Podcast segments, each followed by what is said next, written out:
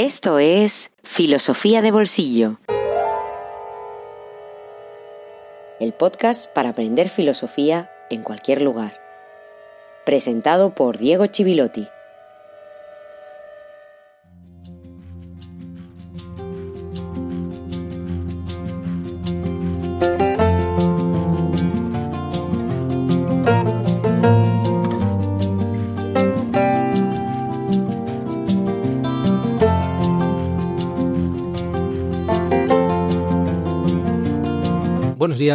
Y feliz jueves filosófico número 41.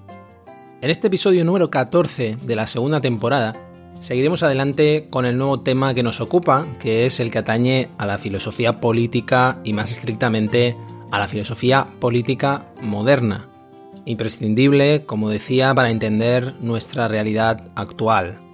Aparecieron ya algunos nombres y uno sobresalió por encima del resto, que es el de Maquiavelo aunque dijimos pocas cosas y pronto diremos algunas más.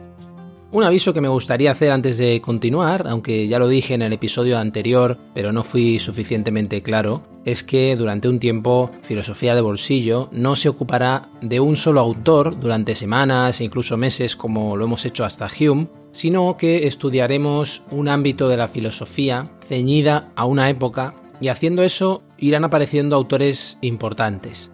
Lo subrayo porque un querido y admirado mecenas, Jesús Bezanilla, que tiene un podcast, una web y muchas cosas más con una larga trayectoria, por cierto es peoncaminero.com para que le hagáis una visita, en fin, un verdadero monstruo de generar y difundir cultura y conocimiento, me hizo una observación eh, sobre la necesidad de contextualizar a Maquiavelo, en la que tiene razón y sin duda es muy necesario, como también decir muchas cosas más sobre él en las que no entraré, porque como he hecho hasta ahora con todos, solo haré referencias en función del desarrollo del tema, de los conceptos, de las ideas que nos vayan dando herramientas para leerlos después. Ese es el enfoque de este podcast. Más o menos acertado el enfoque que le estamos dando. Por eso os recomendaba buscar libros, escuchar podcasts de historia, pero hoy también os recomiendo hacer una búsqueda de Maquiavelo en peoncaminero.com y disfrutar, por ejemplo, de la brillante lectura de los discursos sobre la década de Tito Livio, texto esencial de Maquiavelo. Ese es otro de los beneficios del Patreon de Filosofía de Bolsillo, aprender de las aportaciones inteligentes de Jesús y de otras personas que enriquecen y completan estos episodios.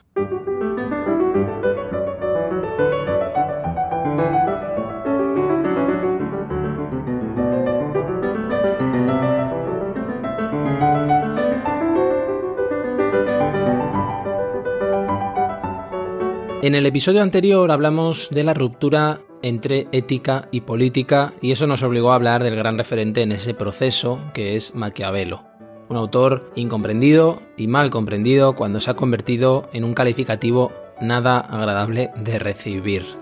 Nadie, ni en la vida ni en política, se alegra cuando le dicen que su comportamiento es maquiavélico. Lo maquiavélico en la actualidad política se asocia a algo negativo es un término peyorativo, se asocia al dirigente inmoral, aquel que sostiene que el fin justifica los medios, pero eso no se corresponde, como veremos también, exactamente con lo que estaba proponiendo Maquiavelo. Una política entendida como un saber del poder separado de la ética. Él desvincula esa técnica del poder de la moral porque la ética, la moral cristiana, que estaba en la base en ese momento, no puede ser la base de una organización política, porque el poder, nos recuerda Maquiavelo, es fuerza y es violencia. Está relacionado, por lo tanto, con esa visión realista, con esa premisa de que el ser humano no es bueno por naturaleza. Premisa discutida y discutible, pero en cualquier caso un sistema muy coherente que iremos analizando. No han sido pocos los que han visto en Maquiavelo no un consejero de gobernantes, gobernantes implacables, y en cualquier caso de buenos gobernantes, sino también aquel que desenmascara el poder, es decir, aquel que está revelando al pueblo cómo funciona el poder y que por lo tanto está desatando fuerzas emancipatorias. Está defendiendo un impulso republicano, calificado como Satán, maestro del mal, consejero de tiranos. También fue celebrado por alguien como Francis Bacon, filósofo que ya ha aparecido en Filosofía de Bolsillo, un siglo después de la publicación del Príncipe, cuando decía que debíamos agradecer a Maquiavelo por decir lo que los hombres hacen y no lo que deben hacer.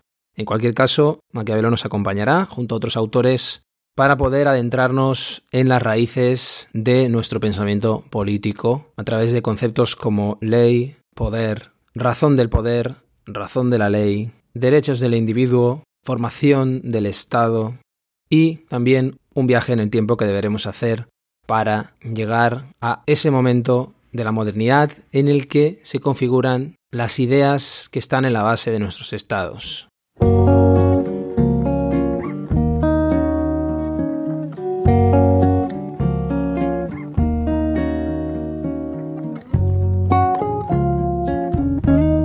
Un libro en el bolsillo.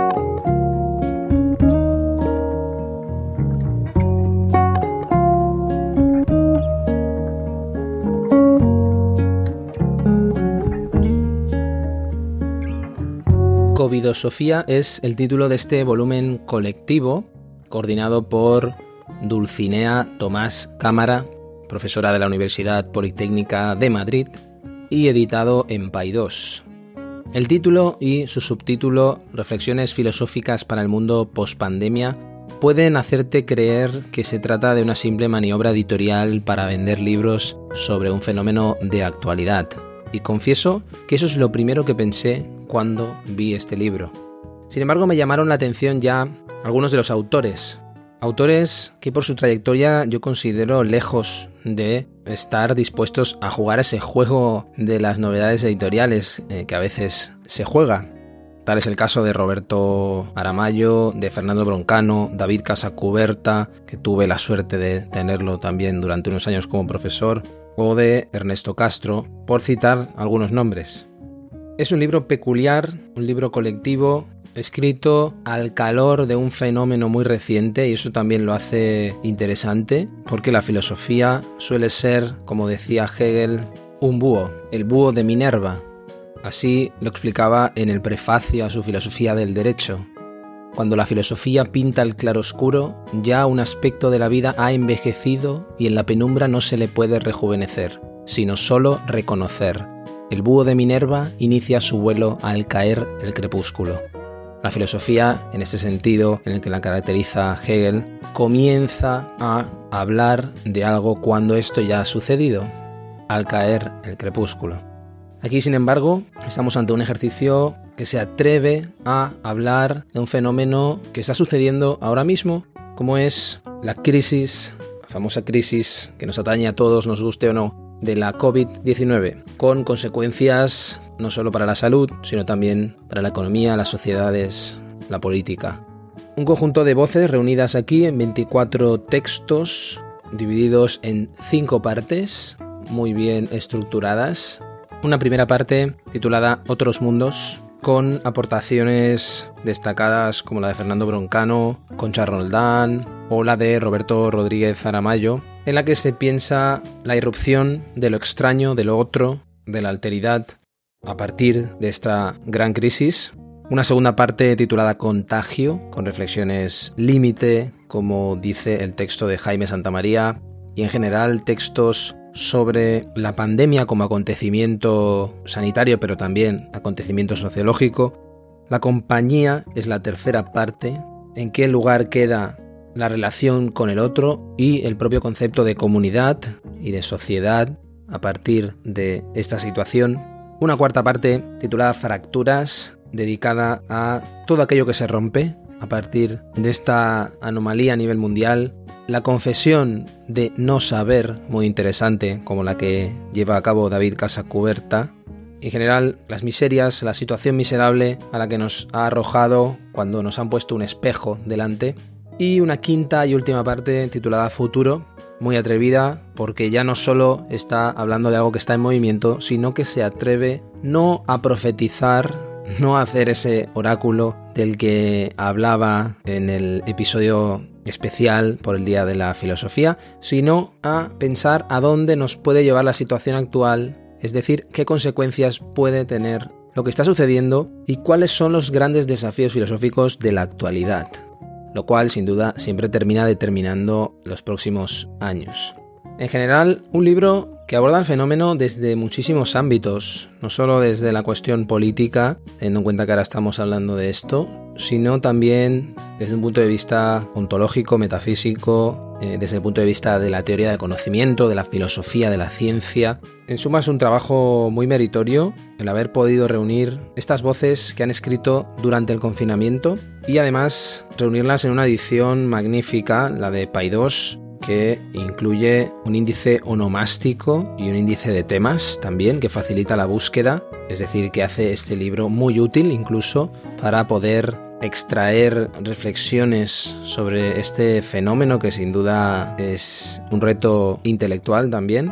Una bibliografía final muy completa y también recomendaciones de lecturas, propuestas de lecturas, lo cual me lo hace muy simpático también porque es una de las cosas que siempre insisto en hacer, en poder después ir haciendo lecturas cada uno por su cuenta, cada uno siguiendo su propio camino, que no tiene por qué ser el mismo para todos, pero que sí nos van enriqueciendo y nos van permitiendo tener herramientas, conceptos, referencias que nos preparan para pensar todo lo que venga.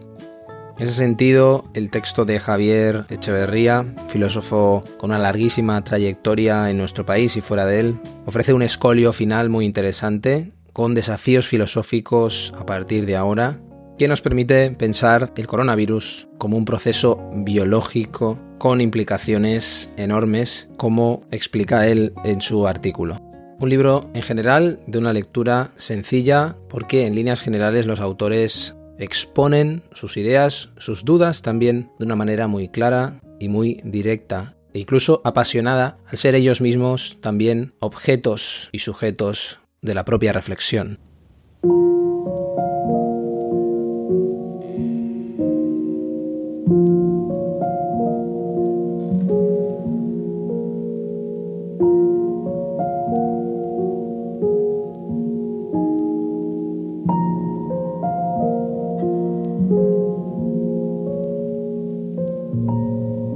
La cognición humana tiende por defecto a tomar posiciones sobre cualquier tema en disputa y en buscar la confirmación de la posición que hemos tomado. La coherencia se valora infinitamente más que la humilde búsqueda de la verdad. Toleramos especialmente mal la incertidumbre. Ante una disyuntiva, creer firmemente en una de las opciones es la actitud natural humana. Hay pocos que, como Sócrates o Fallán, respondan de forma sincera no lo sé, cuando realmente no conocen la respuesta. Empujados así por el yo lo sé y el sesgo de la confirmación de solo procesar aquella evidencia que apoye nuestras creencias y prejuicios, no es extraño que ante la COVID-19 todo el mundo tenga su causa, culpable y solución favorita.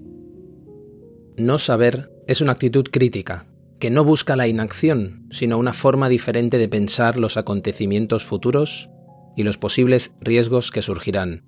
Se trata de un cambio completo de perspectiva. Interrogar a la política, la ciencia, la sociedad desde un no saber. No partir del clásico los políticos lo estarán haciendo mal, ni de los científicos tienen todas las respuestas. Es importante no confundir esta actitud vital con un escepticismo cínico, o con una invitación a un posmoderno fin de los relatos que ve la ciencia como una moda más. Aunque parezca un ataque frontal al sapere aude de la ilustración, en realidad es un paso necesario. Para realmente atrevernos a saber, hemos de dar el paso de atrevernos a no saber, a dar el paso radical de considerar que todas nuestras creencias y suposiciones podrían estar radicalmente equivocadas.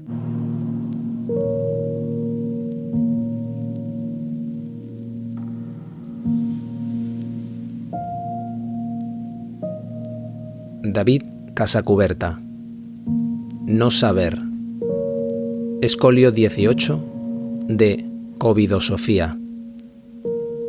Editorial Paidós.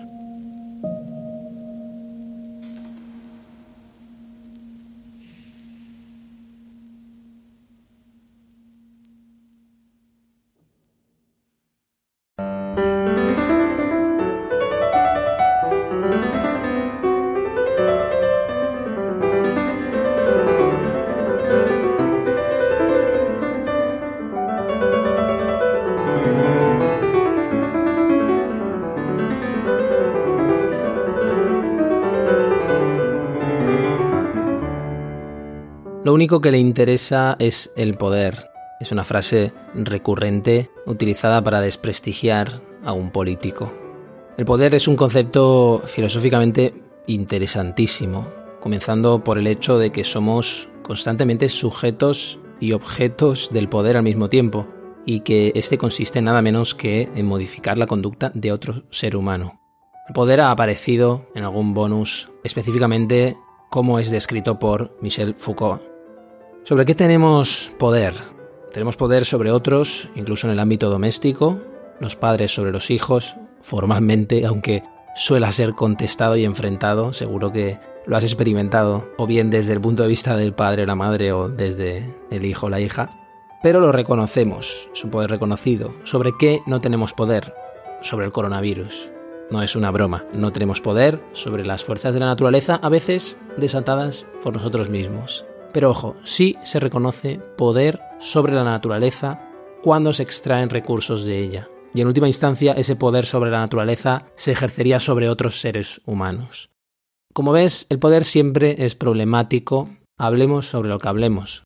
Necesita de dos partes para existir como tal, una parte que desea inducir un comportamiento y otra que está dispuesta, por lo que sea, a comportarse de ese modo. Incluso una tercera parte es necesaria, que es el espacio o la esfera del poder, en la que se puede ejercer dicho poder.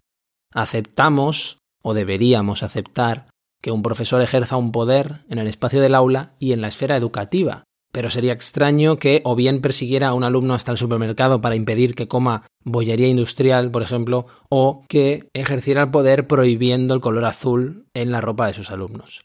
Diríamos que está extralimitado en ese caso. No es el poder político que nos interesa ahora, pero a veces también el poder hacia uno mismo, cuando reprimimos nuestros deseos y actuamos siguiendo una conducta socialmente aceptable, o cuando le decimos a otro que se domine. Por eso, respecto a la evolución histórica del concepto del poder, el poder tiene que ver mucho con las formas de atribución del poder. ¿Qué formas a lo largo de la historia ha presentado el poder para poder atribuírselo? En la Grecia antigua, y siempre me remito a Grecia, ya lo sabéis, como el nacimiento del pensamiento occidental, en Grecia se pensaba en el poder individual, básicamente, mientras la modernidad, y a partir de ella en adelante, fundamentalmente hablamos del poder del Estado. Es al poder del Estado a lo que tememos y el que procuramos enfrentar en ocasiones o limitar de alguna manera. Lo que temían los griegos no era ese poder estatal, sino el poder de un individuo, el poder del tirano. Es muy útil ver cómo entienden el poder diferentes corrientes de pensamiento político. Por ejemplo, los marxistas piensan en la desaparición del Estado, pero no rechazan el poder político, porque creen que primero debe haber una apropiación del poder político por parte del proletariado.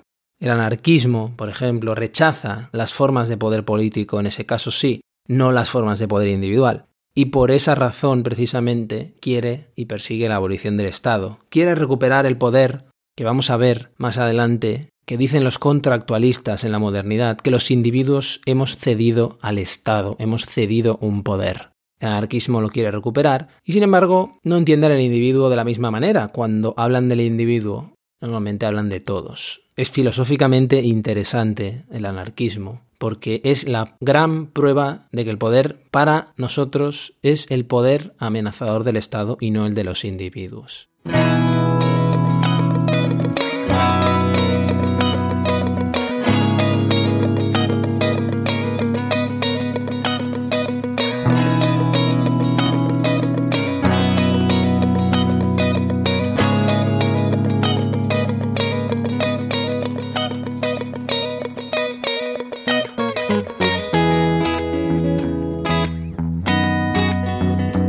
Filosofía de Bolsillo existe gracias a ti. Hazte mecenas y accede a todos los contenidos en patreon.com barra filosofía de bolsillo.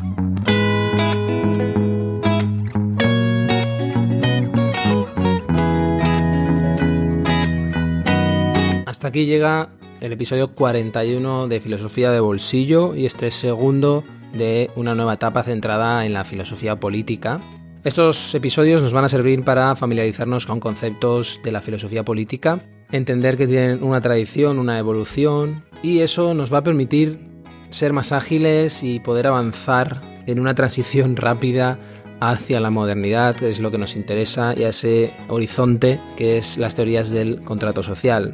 Antes tendremos que pasar por algunos conceptos más que damos por sentado y que, lo más peligroso, utilizamos de una forma que a veces es impropia y otras veces simplemente no se adecuan al significado que tenía en la Edad Media, en la modernidad en diferentes etapas de la historia. Por eso nos sirve esto para poder dibujar ese marco, ese espacio de juego donde a partir de ahora vamos a poder hacer un recorrido histórico algo más ágil.